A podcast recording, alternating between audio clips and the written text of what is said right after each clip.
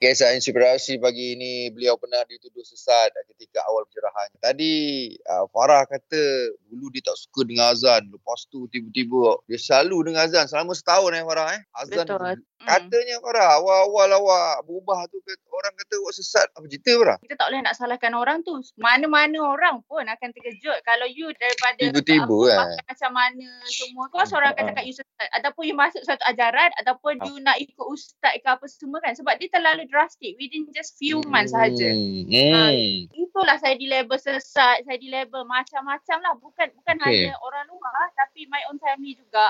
Saya Hmm. punya uh, makcik-makcik, family, even mak saya pun tak dapat nak accept uh, that change. Terima Sebab dia cakap kenapa Ah. terlalu drastik macam ni? Sebab dia orang risau kadang tu Yelah, macam terlalu drastik macam sebab saya tak pernah bagi tahu yang saya dengar azan ni apa semua. Sampailah interview ni berlaku. Barulah dia orang tahu oh sebenarnya this this is the reason Oh, kenapa yang okay. benda tu jadi terlalu drastik. Saya tak explain orang. Takkanlah kita nak Okay. cerita orang, orang tak percaya kan kadang-kadang. Ya, Ah, ya, tapi ya, orang ya. boleh ya. tengok daripada kita punya action. So bila kita digelak sesat tu bagi saya kita tak boleh nak salahkan orang tu. Sebabnya orang nak brain you punya condition tu of course benda tu akan take time lah. Ah takes time Hmm. juga.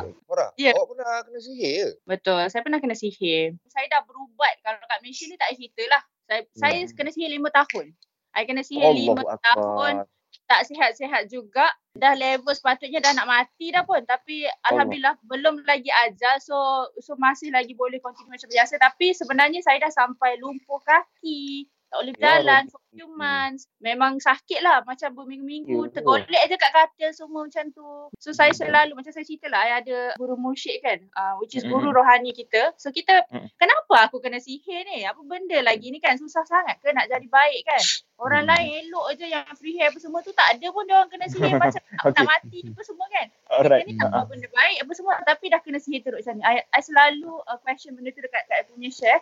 So Syah cakap lah, Farah, ah, ini ini last lah, last. Sebab selama bertahun-tahun, lima tahun tu saya tanya soalan yang sama dekat Syah. Sebab saya tak puas hati kan sebab bila ustaz buang, masuk balik. Ustaz buang, masuk balik. Sampai saya dah give up and fed up. Sampailah Syah cakap macam ni, Farah, tak ada satu power pun untuk kau question kenapa Allah buat macam ni, macam ni, macam ni. Ya, ya, ya. Hmm. Bukan decision kau. Paling penting, lagi cepat kau reda, lagi cepat kau terima, inilah kau punya jalan kehidupan, lagi cepat kau akan sembuh, lagi Allah. cepat kau akan senang. Saya cakap macam tu Hmm. saya dah macam Ui, dia dah label sebenarnya kita dah macam give up dan nak bunuh diri semua dah sebab sakit Hmm. setiap kali asal je setiap kali maghrib je saya punya belakang ni macam kena cucuk-cucuk and then Hmm. macam-macam lah dia sangat sekejap sejuk sekejap panas benda tu dia memang betul-betul menguji sebenarnya sampai saya dah nak U-turn balik dah Ho- honestly saya nak ya, balik. ya. tak tertahan lah sebab dah terlalu lama Ha, ini ini lesson besar yang saya dapat bila saya sakit Okay. kita akan biasa sentiasa uh, pergi rukiah ustaz kan so Hmm. ap, apa benda yang saya dapat adalah bahawa kita tak boleh bergantung dengan makhluk kita tak boleh bergantung dengan betul. ustaz kita tak boleh nak Terbaik. bergantung dengan kita tak boleh nak Yes. bergantung dengan siapa-siapa pun sebab dia orang tak boleh Betul. tolong kita